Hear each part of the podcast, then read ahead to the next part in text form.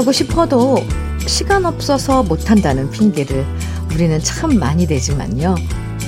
따지고 보면 시간이 있어도 안 하고 미루는 일들 진짜 많아요. 옷장 정리해야지 생각만 하다가 일주일 넘게 미루고 산책이라도 해야지 생각만 하다가 계속 누워있고 그러다 주말이 후딱 지나가면 이러잖아요. 도대체 주말이 왜 이렇게 짧어?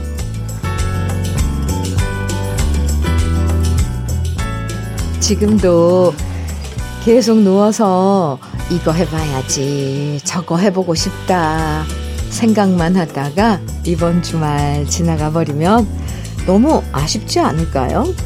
음, 아름다운 계절을 만끽하기 참 좋은 토요일 주현미의 러브레터예요.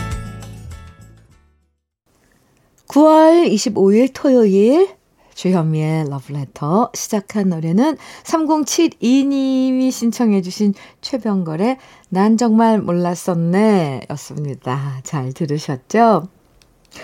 우리 어릴 때는요, 하루, 음, 정말 하루에도 이것저것 여러 개를 하느라 바빴잖아요. 애들이랑 소꿉장난도 하고, 숙제도 하고, 그러다 또 친구가 부르면 나가서 뛰어다니면서 놀기도 하고, 하루 24시간이 모자랄 정도였는데요. 솔직히 어른 되면서 왜 이렇게 자꾸만 미루는 일들이 많아지는 건지 몸은 가만히 있으면서 이거 해야지, 저거 해야지. 괜히 머리와 마음만 바빠서 더 피곤한 것 같아요. 머릿속 피곤한 것보다는 차라리 몸을 움직이는 게 더 낫다는 생각을 해보면서요. 덥지도 춥지도 않고 뭘 하든 딱 좋은 이 계절 뭐든 해보면 좋을 것 같습니다. 그쵸? 5386님 사연 주셨는데 주디 요즘 행복해요. 날이 선선해서 제 옥탑 자취방이 에어컨 켜진 방처럼 시원해요. 폭염 때는 지하 자취방으로 이사 가야 하나 고민했는데 지금은 시원해서 좋고 밤하늘에 별도 달도 이쁘고 그 하늘을 제가 다 가진 기분이에요. 오, 이런 사연 주셨는데요. 아, 특히 옥탑방에 밤하늘이 그려지네요, 저는. 별이랑 달님이랑, 음, 별들은 반짝반짝 빛나는 그런 밤하늘이 그려져요. 5386님, 그나저나 계절이 이제 지내기 좋은 계절로 바뀌어서 좀 다행이에요. 안심이에요. cookware 3종 세트 보내드릴게요. 사연 감사합니다. 5106님, 이장희의 그 건 너 정해주셨고요. 1092님께서는 건아들의 젊은 미소 청해 주셨어요. 두 곡 이어드릴게요. 이장희의 그건 너, 건아들의 젊은 미소 듣고 왔습니다. KBS 해피 FM 주현미의 러브레터 함께하고 계십니다. 이부현님 사연 주셨어요. 현미 언니, 저 어쩌면 좋아요. 시어머님께서 동서만 좋아하시는 것 같아서 평소에 제가 좀 서운한 마음이 있었는데요. 제가 어제 술 마시고 어머님께 전화해서 서운하다고 술주정을 부렸대요. 도저히 기억이 안 나는데 앞으로 시어머니를 어떻게 뵈야 할지 걱정이에요. 평소에는 말없고 생각이 깊다고 늘 저를 칭찬해 주셨는데 제가 왜 그랬을까요? 이부연 씨, 그런데 잘하신 건데요. 다음에는 술 드시고 전화로 술주정 하지 마시고요. 어머님하고 술상을 봐서 두 분이서 한 잔을 하시는 겁니다. 그럼 또 어머님께서는 무슨 또 속마음을 어, 내비칠지 모르잖아요. 이부연 씨, 어쨌건 이번 기회로 시어머님하고 더 가까워질 것 같은데요. 잘하신 거예요. 네. 전수경님, 음, 올해부터는 시어머님이 김장 안 하신대요. 아들들이 하지 말라고 말려도 배추를 심어서 해마다 500포기씩 하셔서 6남매가 함께 모여 김장했는데요. 어 500포기, 올해는 진짜 안 하신다고 이제는 각자 집에서 알아서 담가 먹으라시네요. 잘 할 수 있을지 걱정되긴 하지만 배운 대로 하면 되겠죠? 전수경 씨. 아, 그나저나 500포기를 6남매가 함께 모여서 김장을 하셨다니. 아, 제가 아는 어떤 가정도 이런 규모의 김장을 하는데, 김장하는 날은 이 천막 왜 이렇게 설치하는 그런 회사에서 부탁을 해가지고 마당에 또 천막을 설치하고 그렇게 하고 막 하시더라고요. 그야말로 이그 김장을 하는 게 축제인 거죠. 그 집안에. 그런데 얼마나 힘들까요? 와. 전수, 전수경 씨, 그나저나 배운 대로 잘 하시면 될 것 같은데요. 이렇게 이렇게 또 다 지내는 거죠. 기대되네요, 올해 김장.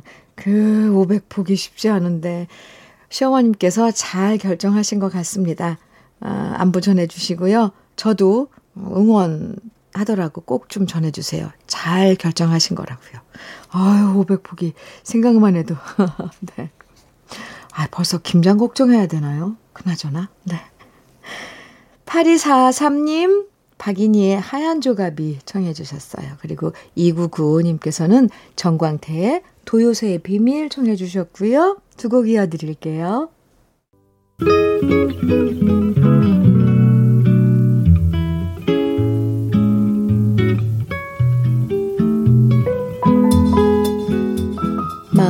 스며드는 느낌 한 스푼. 오늘은 박인환 시인의 얼굴입니다.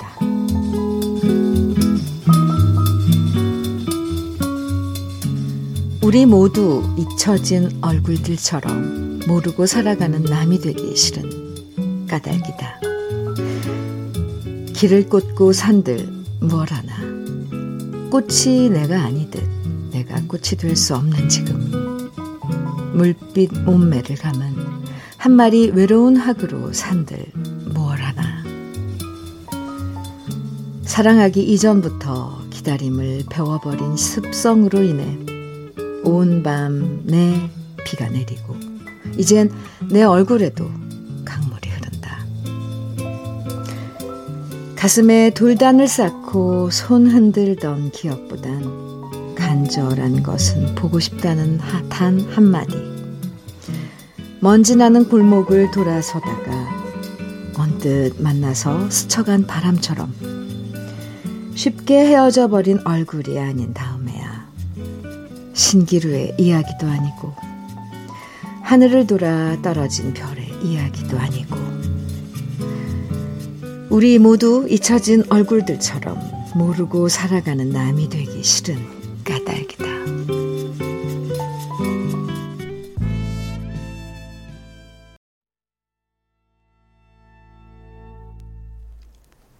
주현미의 러브레터 느낌 한 스푼에 이어서 들으신 곡은 현미의 보고 싶은 얼굴이었습니다.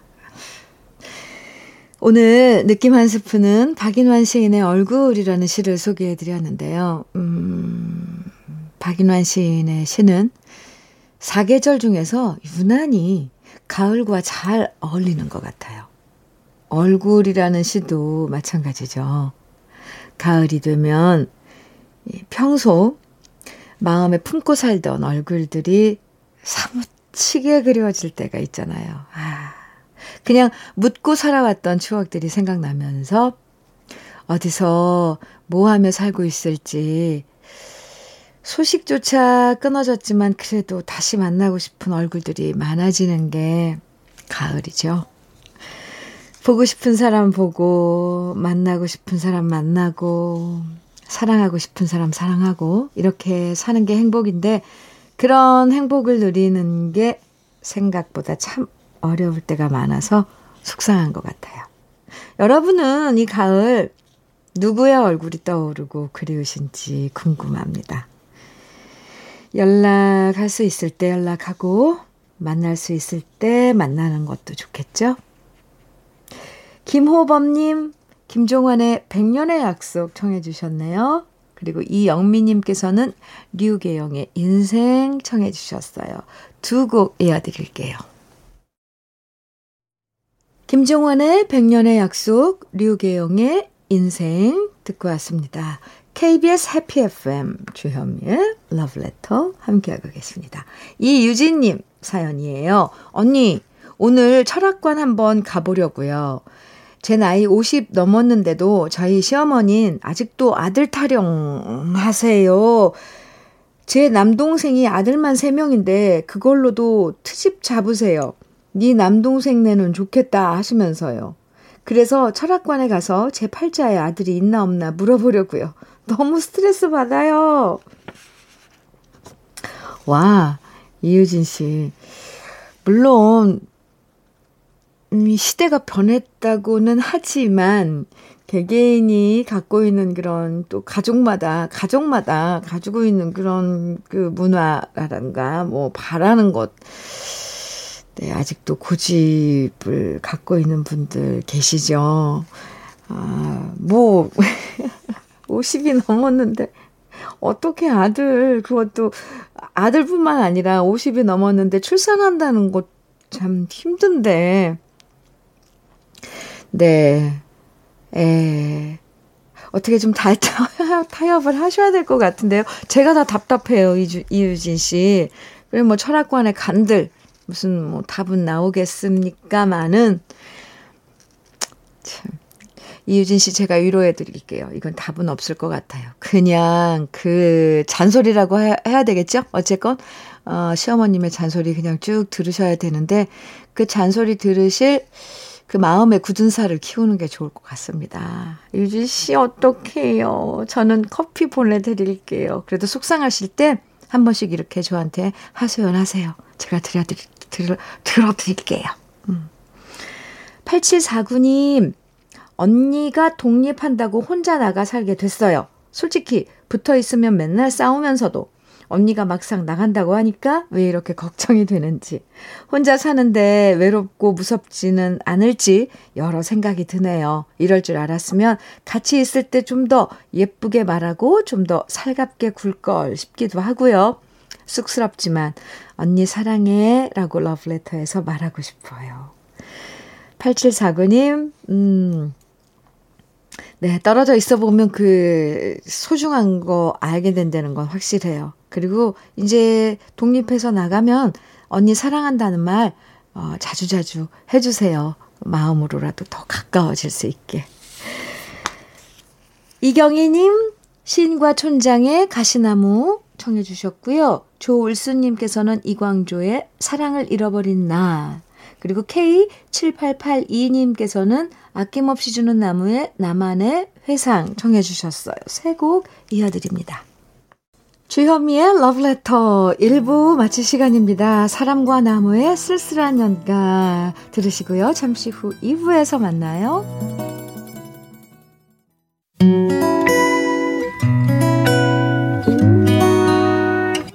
혼자라고 느껴질 때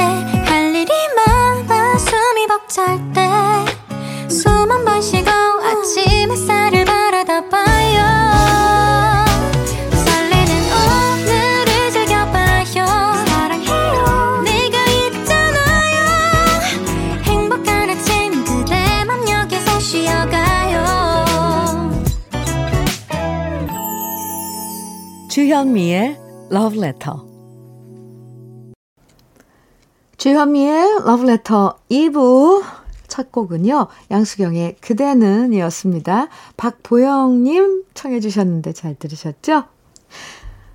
Letter 토요일 2부에선 우리 지난 시절 그리운 추억과 노래들 만나보는 시간 꺼내 들어요. 함께 하는데요.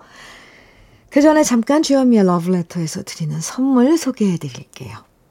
주식회사 홍진경에서 전 세트, 한일 스테인레스에서 five ply cookware 3종 세트, 한독 화장품에서 여성용 화장품 세트, 원용덕 의성 흑마늘 영농조합 법인에서 흑마늘 진액, 주식회사 한빛 코리아에서 헤어 어게인 모발라 5종 세트, 달달한 고당도 토마토 단마토 본사에서 단마토 홍삼 특구 진한, 진짜 진한, 진한 홍삼에서 고려 복밀 홍삼 절편.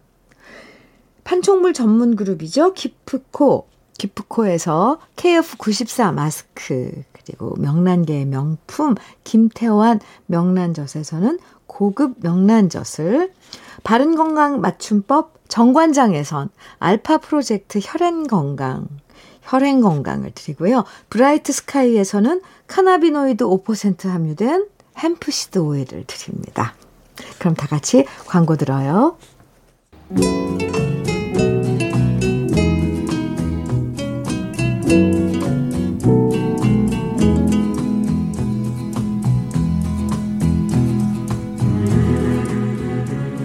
그리운 추억과 노래를 다시 꺼내서 만나봅니다.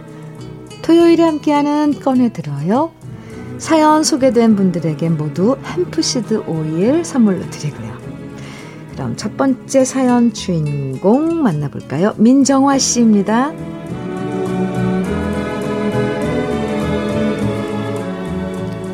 요즘에야 남자친구 사귀고 연애하는 게 아무렇지 않은 일이지만 제가 스무 살이었던 1980년 우리 아버지는 여자는 조신하게 집에서 살림 배우다가 아버지가 정해준 사람과 중매 결혼해서 살아라 말씀하셨습니다. 딸만 넷이어서 그런지 아버지는 유난히 딸들 단속에 엄격하셨고요.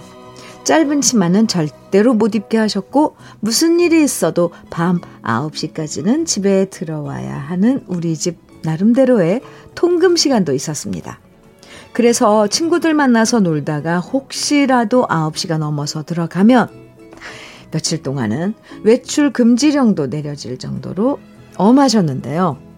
하지만 아시죠? 그렇게 엄하게 단속하면 할수록 엇나가려는 청춘의 반항은 걷잡을 수 없다는 걸요. 저도 그랬답니다. 아버지 말씀 잘 듣던 고분고분한 언니들과는 달리 저는 막내다 보니까 구닥다리 아버지 말씀이 너무 답답했고요. 그래서 집에서 긴 치마 입고 나갔다가도 가방에 싸간 미니스커트로 갈아입고 거리를 활보했고요. 친구들과 미팅도 하고 그러다 한 남자를 만나서 연애를 하게 되었습니다. 물론 제가 연애한다는 걸 알게 되면 아버지가 펄쩍 뛰실 노릇이라 쉬쉬하면서 비밀리에 만났는데요. 같이 맥주 한 잔 마시고 나면 혹시라도 술 냄새 들킬까봐 집에 오는 길 껌을 한 통은 씹었고요. 9시 통금 시간 넘기면 언니들이 저의 비밀 연애를 감싸주느라 아버지한테는 제가 일찍 자고 있다고 거짓말까지 해줬던 기억이 납니다. 그때 언니들 아니었으면 저는 연애도 금방 들통났을 거예요. 하지만 그렇게 6개월 정도 연애하다가 제가 결정적으로 실수를 하고 말았는데요. 평소에 연애하면서 하도 말끝마다 오빠 오빠가 입에 붙다 보니까 저도 모르게 아버지랑 대화를 하다가 아버지한테 오빠라는 말을 해버리고 만 겁니다. 저도 모르게 아버지를 오빠라고 부르자마자 순식간에 싸해진 분위기 지금도 기억납니다. 도대체 네 오빠가 누구냐? 아버지의 추궁에 말실수라고 둘러댔지만 거짓말은 금방 티가 났고요.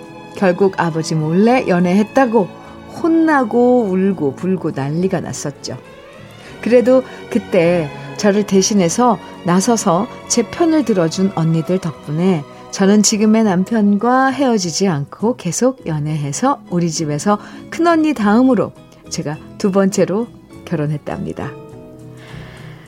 구순이 넘으셨지만 아직도 호랑이 같은 성정을 그대로 유지하고 계시는 우리 아버지. 늘 건강하시길 바라면서요.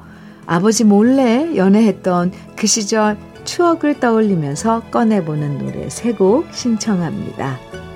강애리자의 분홍 립스틱, 전영록의 종이학, 임백천의 한마음.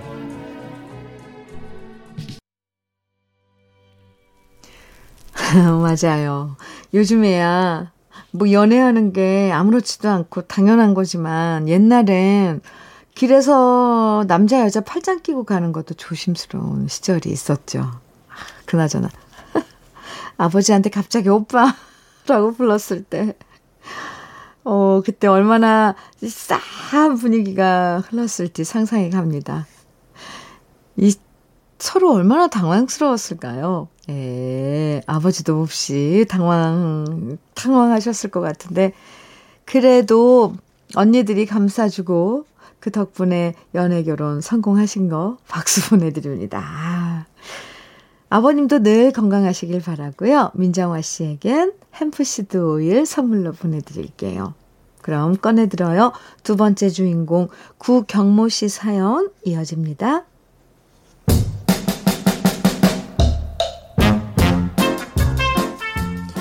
명절이 되면 저는 아내랑 얘기합니다. 우리 살아오면서 딴 건 몰라도 자식 여러, 여러 명 낳은 건 잘한 일이라고 말입니다. 솔직히 넉넉한 형편이 아니었기 때문에 자식을 다섯 명 낳고 살면서 애들한테 잘해주지 못해서 미안한 적이 참 많았습니다. 새 옷 사입힌 경우도 별로 없고요. 계속 큰애 옷을 막내까지 물려 입히고 애들 좋아하는 고기 반찬 한번 제대로 사준 적도 없고 어린이 대공원 이런 곳에 데려가서 신나게 놀아준 적도 별로 없습니다. 다른 집은 과외다 뭐다 시키는데 그럴 돈이 없어서 큰아들 녀석 어릴 때 태권도 학원 보낸 게 전부입니다. 이럴 바엔 차라리 한두 명만 낳아서 제대로 잘 키워볼 것을 하고 생각한 적도 있었습니다. 하지만 그래도 다행인 것은 아이들이 자기들끼리 알아서 잘 커준 겁니다. 장사하느라 신경 못 써도 큰애가 동생들 잘 보살펴주고 동생들도 큰형이랑 누나 얘기 잘 듣고 그래서 크게 아프지도 않고 다치지도 않고 공부를 잘하진 못했지만 대신 손기술 좋아서 지금은 다들 직장 다니면서 밥벌이하고 결혼까지 했으니 이보다 더 좋을 수가 없습니다. 이번 추석엔 코로나 때문에 다 같이 모이지 못했지만 명절이면 북적북적 식구들 많이 모여서 웃음이 끊이지 않습니다. 그리고 어느새 애들이 다 커서 손주들이 재롱 부리는 걸 보면 참 신기하기도 합니다. 이번 추석에도 코로나 때문에 집에 오지 못한 아이들이 손주들 재롱 떠는 영상들을 찍어서 휴대폰으로 보내줬는데요. 음악에 맞춰서 춤도 추고 노래하는 영상들을 보고 있노라니 예전에 우리 애들이 우리 부부 앞에서 노래하고 춤추고 재롱 떨던 모습이 겹쳐서 떠올랐습니다. 공부는 못해도 노래는 기가 막히게 잘했던 둘째. 형과 누나들이 노래하면 옆에서 덩달아 춤추느라 정신없었던 막내. 덕분에 우리 부부는 힘들어도 웃으면서 하루하루를 보낼 수 있었습니다. 이제는 어엿한 부모가 된 우리 아이들이 어린 시절 저희 부부 앞에서 재롱 떨면서 불렀던 노래들 오랜만에 듣고 싶습니다. 김은국의 호랑나비, 나미의 빙글빙글, 소방차의 그녀에게 전해줘. 나이 들수록 자식이 자사, 재산이라고 하잖아요. 키울 땐 힘든 순간 많아도 애들이 잘 커주면 그것처럼 뿌듯한 일도 없죠. 오남매 키우시느라 힘들 때도 있었지만 애들이 이렇게 잘 커주면 에이, 더 이상 바랄 뭘 바라겠어요. 에이. 네. 구경모 씨 화목한 가정의 모습이 상상이 됩니다. 지금은 모두 어른이 됐지만 그래도 부모 눈엔 어릴 때 자식들이 재롱 부리던 모습이 아직도 선명하죠. 구경모 씨에게도 햄프시드 오일 선물로 보내드리고요. 그럼 꺼내들어요. 이번엔 세 번째 주인공 만나볼 건데요. 김인숙 씨 사연입니다.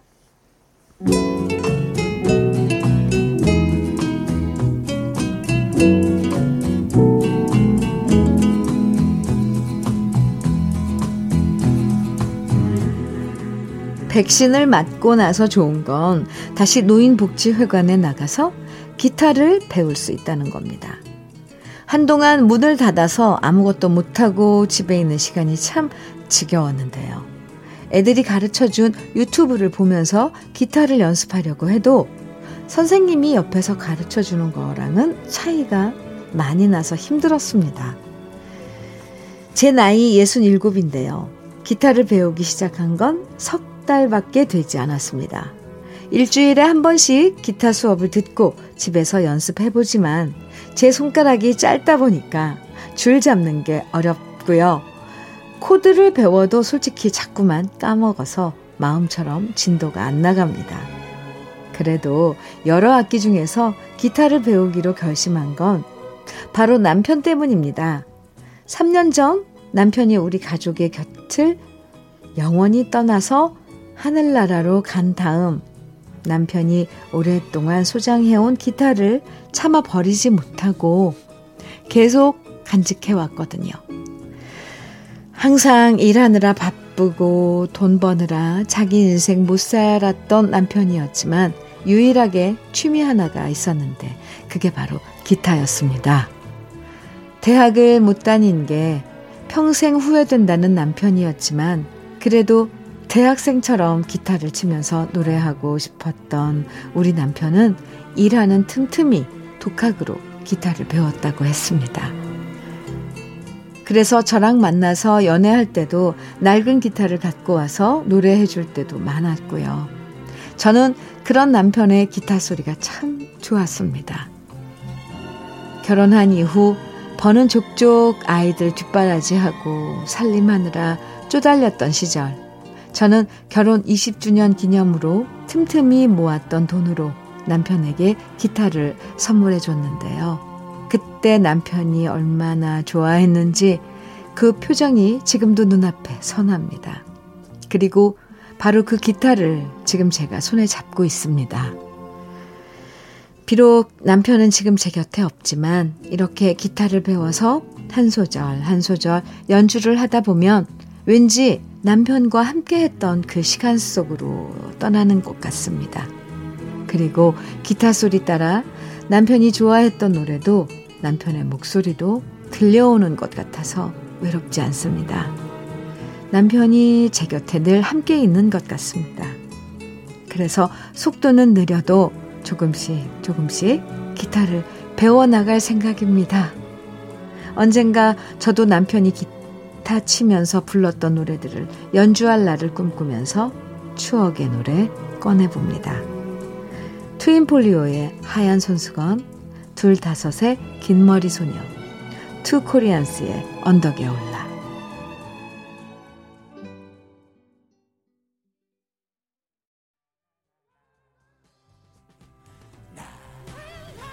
김인숙 씨 기타 배우시는 거 정말 저도 응원해 드립니다. 남편분이 즐겨 치시던 기타를 손에 잡고 배우실 때마다 옛 추억을 다시 만나는 시간이잖아요. 비록 진도는 느려도 그런 거 신경 쓰지 마시고요. 매일 기타와 친구하면서 마음 따뜻해지는 시간 이어가시길 바랍니다. 사연 보내주신 김민숙 씨에겐 햄프시드 오일 선물로 보내드리겠습니다. 오늘도 주현미의 러브레터 꺼내들어요 함께 했는데요. 여러분의 추억과 오랜만에 꺼내듣고 싶은 추억의 노래들 주현미의 러브레터 홈페이지 들어오셔서 꺼내들어요 게시판에 많이 남겨주세요.